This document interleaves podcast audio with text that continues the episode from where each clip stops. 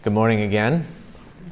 If you'll turn with me in your Bibles to the book of Acts, Acts chapter 13, verses 1 through 12 will be our sermon text for this morning. Acts 13, verses 1 through 12. Uh, if you don't have a Bible, there should be some Bibles in the back just outside uh, the doors there on the table. And I should say as well, if you don't own a Bible, uh, you should feel free not only to grab a Bible from the back uh, to use for the service, but you can take it home with you, write your name in it, bring it back week after week as we study God's Word together. Let's pray before we read God's Word. Our Father, we come to you to hear from you. We need, uh, we need you. We need your Word. We need your truth. Father, we need your Spirit to understand your Word. We need your Spirit uh, to work in us uh, to conform us to the image of Jesus. Father, I need your Spirit that I would speak what is true and right and good. And so we pray that you would pour out your Spirit now on me as I speak, on us as we hear. We pray, Father, that you would be glorified as we look to you through your word. Father, we pray that you would uh, be with us, soften our hearts, open us up to what you have to say to us this morning. We pray these things in Jesus' name. Amen. Amen.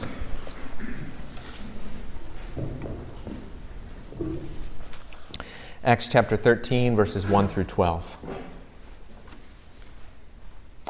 Now there were in the church at Antioch prophets and teachers Barnabas, Simeon, who was called Niger, Lucius of Cyrene, Manaen, a lifelong friend of Herod the Tetrarch, and Saul. While they were worshiping the Lord and fasting, the Holy Spirit said, Set apart for me Barnabas and Saul for the work to which I have called them. Then, after fasting and praying, they laid their hands on them and sent them off. So, being sent out by the Holy Spirit, they went down to Seleucia, and from there they sailed to Cyprus. When they arrived at Salamis, they proclaimed the word of God in the synagogues of the Jews, and they had John to assist them. When they had gone through the whole island as far as Paphos, they came upon a certain magician, a Jewish false prophet named Bar Jesus he was with the proconsul Sergius Paulus, a man of intelligence, who summoned Barnabas and Paul and sought to hear the word of God. But Elymas, the magician, for that is the meaning of his name, opposed them, seeking to turn the proconsul away from the faith. But Saul, who was also called Paul, filled with the Holy Spirit, looked intently at him and said, You son of the devil! You enemy of all righteousness, full of all deceit and villainy, will you not stop making crooked the straight paths of the Lord? And now, behold, the hand of the Lord is upon you, and you will be blind and unable to see the sun for a time. Immediately, mist and darkness fell upon him, and he went about seeking people to lead him by the hand. Then the proconsul believed when he saw what had occurred, for he was astonished at the teaching of the Lord.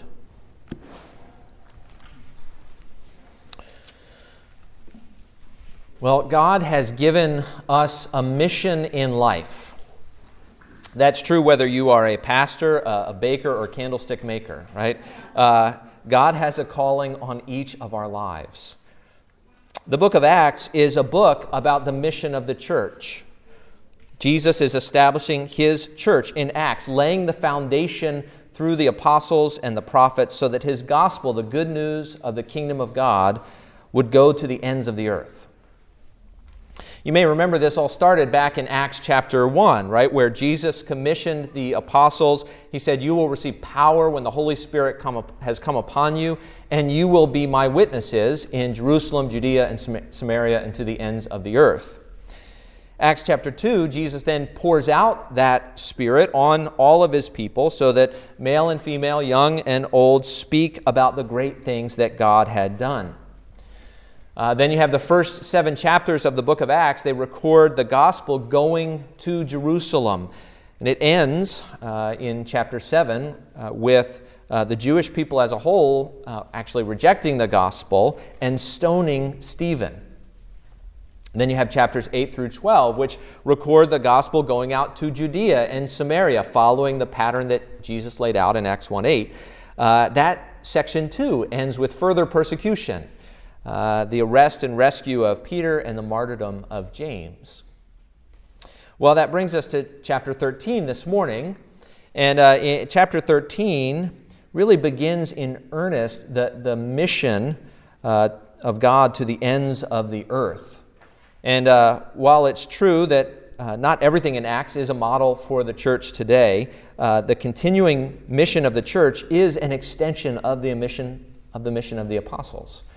And so we're going to look at three things in this passage this morning. We'll look at the call to mission, the opposition to this mission, and the power that God has given for missions. And uh, as we look at, at the passage, we're going to at the same time look at three questions for us, uh, both us as a church and us as individuals. Uh, where has the Spirit sent us? What stands in our way? And whom do we trust for gospel fruit? Uh, so, first, the, the call to mission, or, or where has the Spirit sent us? Chapter 13 begins in Antioch. Uh, it, it really is kind of a beautiful picture of the church with uh, this, this multi staff ministry in Antioch, right? It's, it's, the leadership there is made up of Barnabas, uh, a Jew from Cyprus, sent from Jerusalem, Simeon, called Niger, probably because he was black, uh, Lucius, a, a, Latin name, and so a Roman. Um, Lucius was fr- from Cyrene in northern Africa.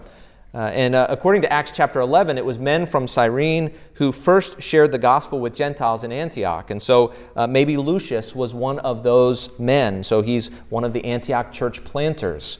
Uh, and then you have Manaen. Uh, it's, a, it's a little unclear his relationship to Herod.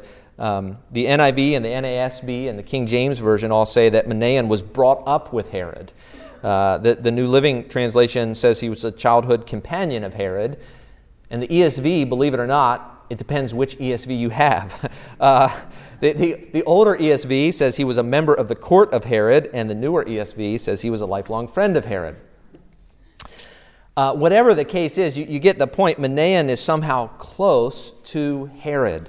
Uh, he was probably close from, from when they were kids, even, and grew up close to Herod.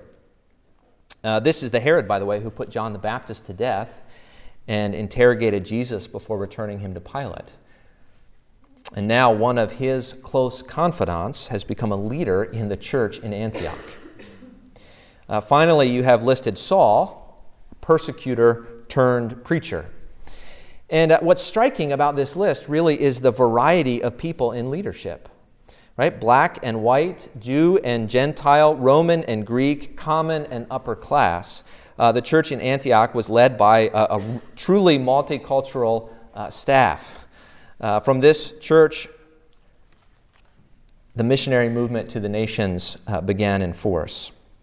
Well, how did it begin? Verses uh, 2 and 3 say this uh, While they were worshiping the Lord and fasting, the Holy Spirit said, Set apart for me Barnabas and Saul for the work to which I have called them. Then, after fasting and praying, they laid their hands on them and sent them off. Here is the, the church being attentive to God's leading. Uh, notice in verse 2, they're worshiping the Lord, they're fasting, the, the Spirit speaks. Uh, then there's more fasting and prayer before the laying on of hands and, and sending these two men off. Here's a, a church that is focused on Jesus, right? Worshiping and praying and fasting you may wonder, well, why were they fasting? What's the, what's the point of that where uh, we are a culture, even a church culture, a Christian culture, that is not familiar with fasting, not as familiar as we should be?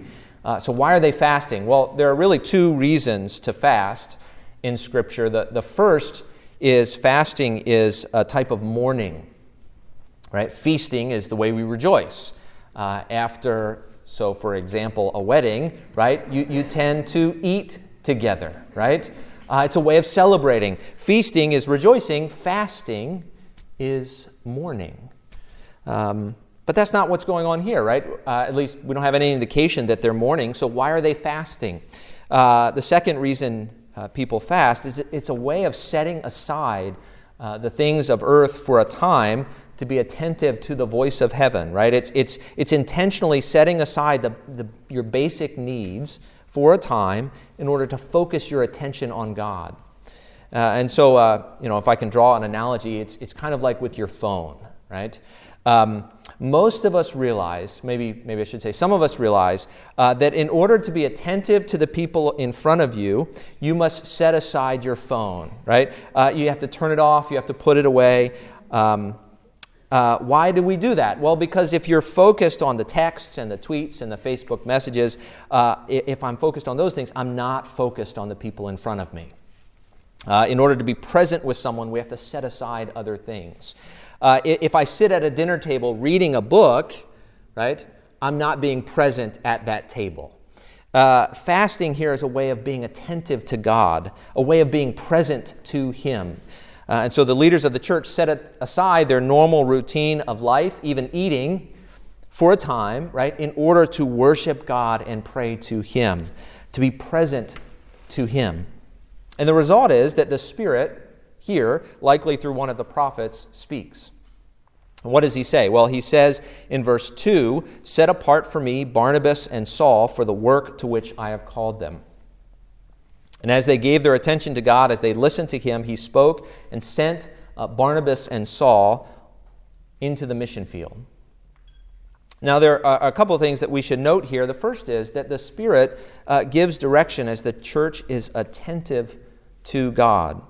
Um, now, we've already seen and talked about throughout the book of Acts that the, the offices of apostle and prophet uh, were for the foundation laying of the church. And uh, that means we, we shouldn't expect the Spirit to speak in quite the same way that He did in Antioch. Um, that doesn't mean, though, that, that God no longer leads His people. Uh, first and foremost, of course, He leads us through His Word. And uh, as we've seen again and again, we must test everything by Scripture. And what that means is we can pray for the Spirit to uh, illuminate our hearts and minds to the teaching of Scripture, right? So that we can understand what the, the Bible says, so that we can understand the will of God found in Scripture for our lives. But of course, Scripture has to be applied, right? It has to be taken and applied to my circumstances. And so we must also pray, we can also pray for the Spirit to lead us in that application. And so, are we listening? Right? Are, are, we, are we listening as individuals? Are we listening as a church? Are we collectively listening to God? Are we, are we fasting and praying to be attentive to Him? Um, are we engaged in, in sort of open eared prayer, right, where, where we're, we are collectively seeking God's guidance for us as a church? Um, can I ask you, right, to be praying for us as a church? I know there are a number of visitors here this morning, but I can ask you as well, right, to be praying for us. Uh, even, even as you leave here, you get on a plane, you go somewhere else uh, to your own home churches, uh, keep, keep praying for us uh, as a church. Um, pray that God would guide us in our mission, uh, that He would give us direction and wisdom and focus as we serve Him in Champaign Urbana. Um, we, we, don't want to come to those kinds of things uh, from our own minds. Uh, we don't want to just you know, make something up and, and serve God in that way. No, we, we want to be guided by His Spirit. And so pray. Uh, whether you're a part of this church or, or connected with this church in some other way, right? Pray for us uh, that God would lead us. And of course, pray especially that the Spirit would God, guide the leadership of this church. Uh, it, it, was the leaders of Antioch that were fasting and praying here when the Spirit led them. And so uh, pray with me that God would guide us as a church, especially uh, through, through the elders of this church. So, uh, the first thing to note the Spirit gives direction as the church is attentive, uh, listening, uh, waiting, expecting for God to lead and guide. the second thing to note is that here Barnabas and Saul right, are, are, are set apart to a very specific work. And surely Barnabas and Saul were set apart to a unique work. Uh, Barnabas and Saul, the, these initial missionaries to the Gentile world. But of course, the truth is that all of God's people uh, have been set apart to God's work. Um, there are really two errors to be avoided here, right? The, the one is that not everyone is sent, that, that ministry is just for the professionals. Um, but all of us are servants of God. All of God's people are His servants. All of God's people are given gifts for the upbuilding of the body. And so all are sent in some way. All of us are called to serve Him. Of course, the other error to be avoided is to think that all people are sent in the same way or to the same work. Um, but there's a variety of giftedness, isn't there? There are a variety of roles in the body, a, a variety of callings in the church. And so all are sent, but not all are sent in the same way. or to the same work. You know, Christians, the, the Bible tells us, have been scattered throughout the world as the light of the world.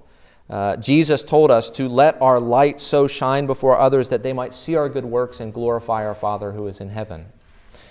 And Paul says in Philippians 2:15 that we're all sent to shine as lights in the world.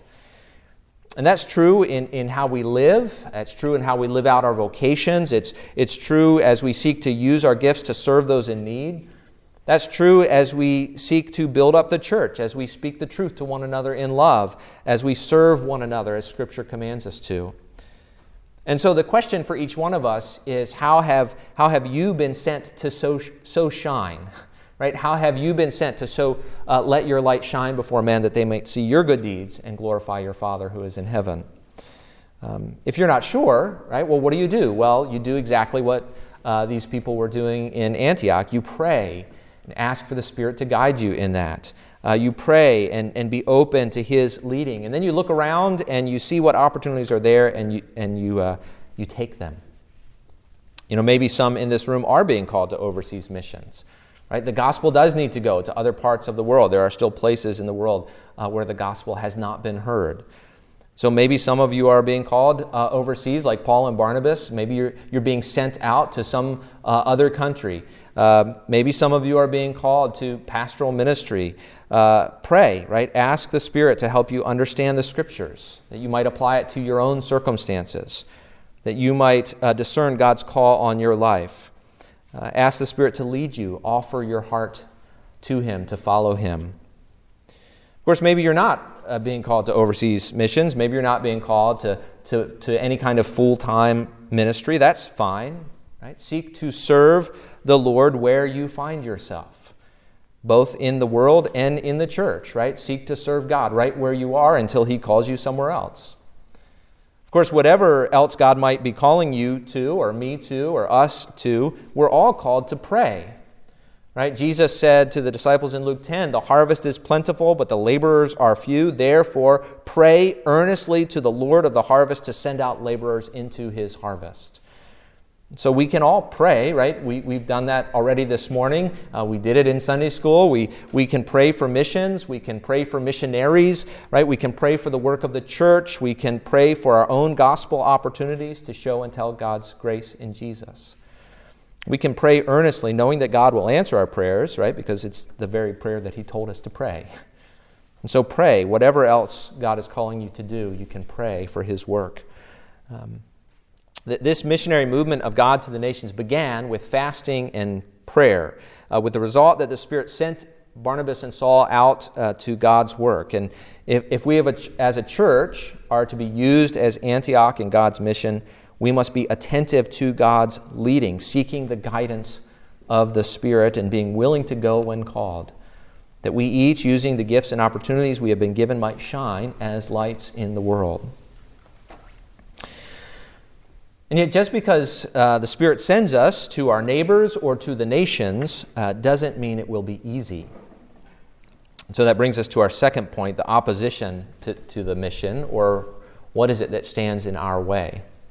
Um, you know, it wasn't long uh, before Barnabas and Saul met opposition. Verse 4 says, So, being sent out by the Holy Spirit, uh, they, they sail to Cyprus. They immediately begin to pr- proclaim the word of God. And uh, they go through the whole island. They get to the opposite shore. And uh, verse 6, they come upon a magician, uh, a Jewish false prophet named Bar Jesus. And uh, he was, Bar Jesus was also named Elymas.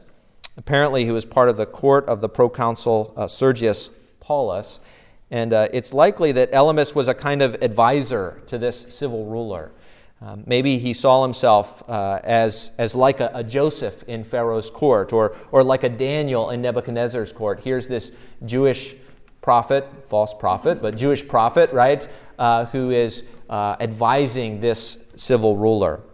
Well, Elymas uh, is Jewish, but he's also a magician, which, considering the warnings in the Old Testament against magic, this should strike us as kind of odd.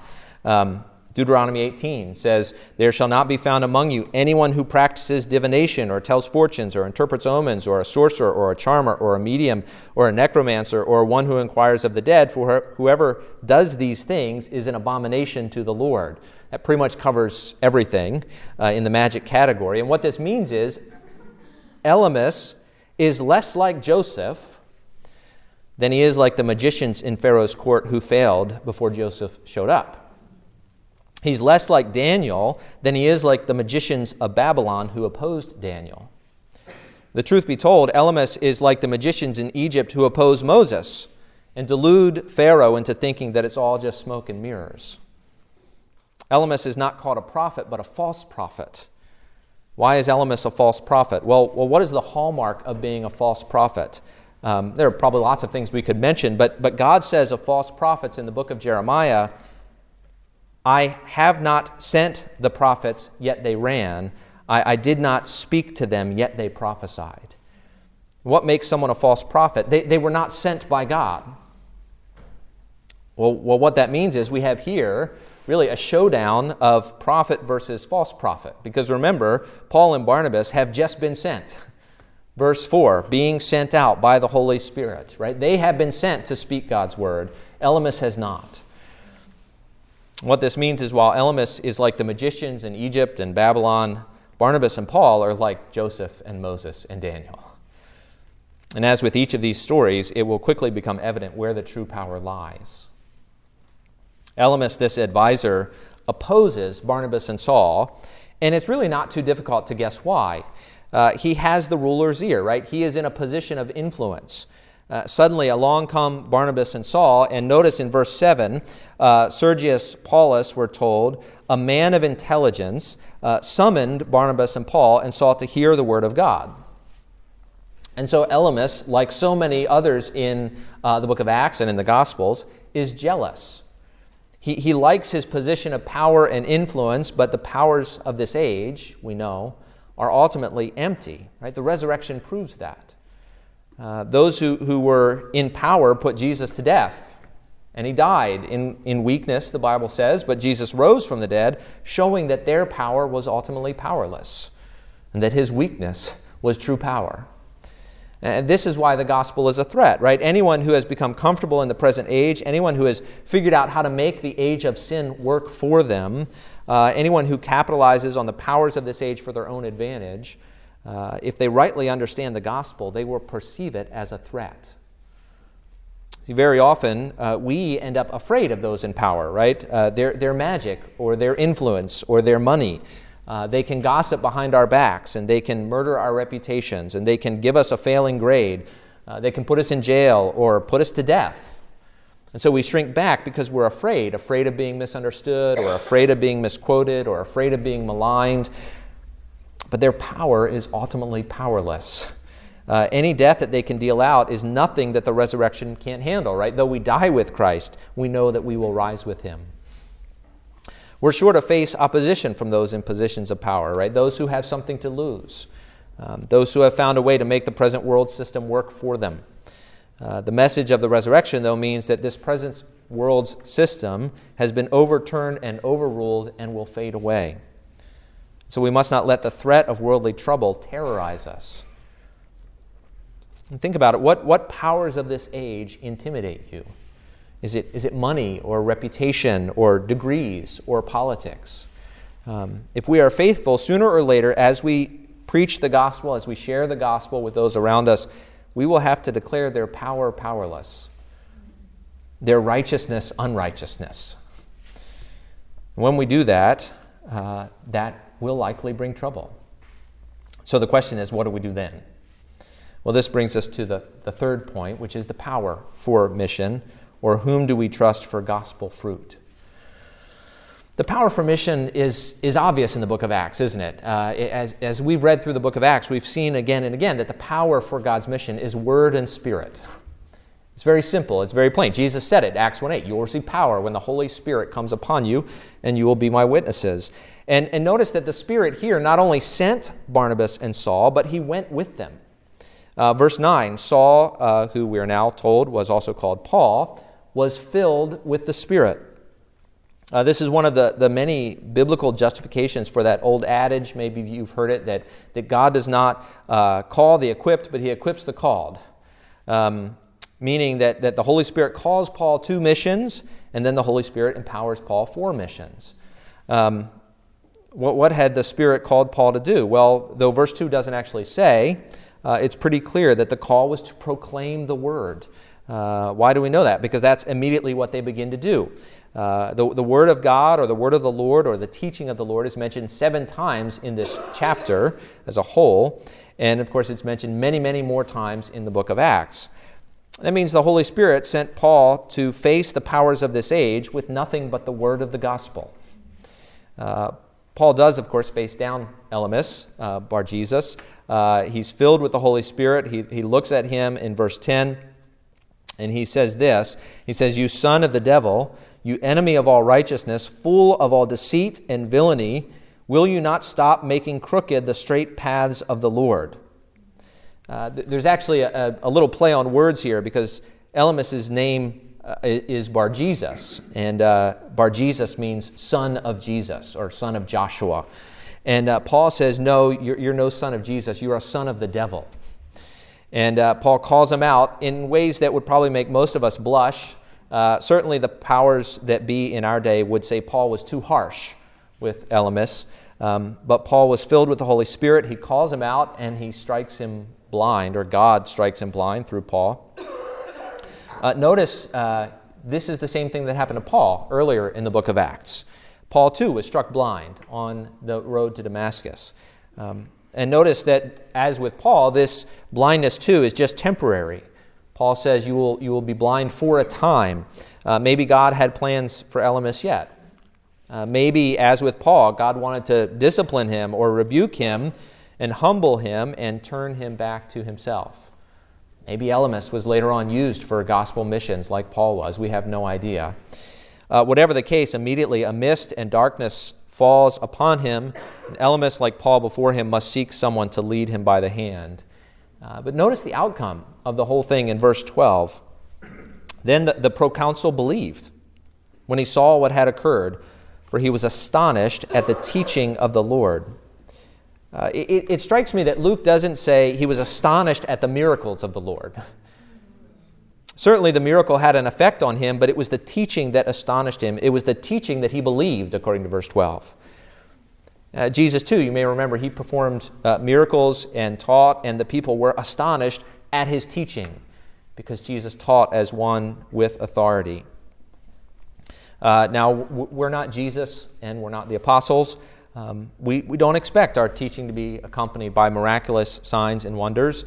Uh, if God chooses to do amazing things, so be it. That's his business. But uh, the apostolic message has already been authenticated.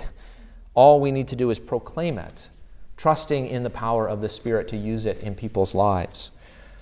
The, the truth is, though, uh, that more often than not, we don't trust word and spirit. Uh, we want something a little more impressive to convert the nations. We want uh, the powers of this age, whether magic or money or miraculous powers or politics, right? We, we're always looking for some new angle on the gospel. But God's power is made perfect in our weakness. Jesus died in weakness and rose by the power of God. We now proclaim that message in weakness. The, the, the folly of the cross is followed up by the folly of preaching. Uh, that the God who uh, God that God will save through the cross is folly. That God will save through the simple message of the cross is folly as well. Both the message and the mes- method, the message and the method of salvation is foolishness to the world. See, on the one hand, uh, this means something encouraging, which is that uh, all, all um, it's not all up to us to convert people. Uh, we, we, don't have to coerce people into the kingdom. Uh, we don't have to use the powers at our disposal to manipulate and cajole and convince. Uh, we can simply proclaim the gospel and let the Spirit work. On the other hand, though, it's not just a, a let go and let God. If He wants to save people, He'll do it, right? Uh, effort is required. Uh, Paul must speak the word of the Lord. And then he steps back and lets the Spirit use that word in people's hearts. So, what is the power for mission, right? In whom do we trust? for gospel fruit. We proclaim the word and then we trust the Spirit. And I, I, have to say, it really is that simple. You know, often my temptation is to, to pretty up the gospel somehow, to finesse it, to, to wordsmith it until it's just right, because then people will really believe. No, uh, they won't, right? Don't do that. Uh, yes, we study, and yes, we learn, and yes, we articulate the gospel as well as we can, uh, but then we, we, we lay it out there and we trust the Spirit. How often have I said nothing because I was afraid that I wouldn't get it quite right? Um, of course, I won't get it quite right, right? I mean, I, am imperfect, I'm broken, I'm weak, I'm sinful, uh, but God's power is perfected in our weakness. God's Spirit uh, is with us to bear fruit through His Word. And so pray for the Spirit to be active, pray for the Spirit to fill you, and then uh, to the world that is enamored with the powers of this age, just show and tell Jesus by, by living in weakness, in the hope of the Spirit's resurrection power. Where has God sent us? Are, are we listening? Right? Are, are we willing to go? What stands in our way? What people, what forces oppose us today, even here, even now? What power has God given? And what do we trust for gospel fruit? Well, pray that we would listen to God, that we would go where He sends. Uh, don't fear the powers of this age, but trust in the power of word and spirit and our God whose power is made perfect in weakness. Let's pray. Our Father, we, we turn to you because we know that, that you alone, uh, you alone can convert the nations. You alone can turn us to yourself. You alone can turn our hearts to you. You alone can turn uh, the hearts of those around us to you as well. We, we pray, Father, therefore, uh, we pray that you would pour out your Spirit, that you would pour out your Spirit on us, uh, that you would humble us and use us. Uh, not because we're so articulate, not because we're so such amazing speakers, but that you would use us uh, in our weakness, in our brokenness, in our stuttering and stammering. We pray that you would that you would work by your Spirit to draw men and women to yourself and to your Son Jesus. Father, we, we pray that you would work in the hearts of those around us, that you would humble them and soften their hearts like you did the heart of Sergius Paulus. We pray that you would soften their hearts and open them up, that when they hear the truth of the gospel, that they would be amazed at the teaching of the Lord, and that they would put their trust in Jesus. And we pray these things in Jesus' name. Amen.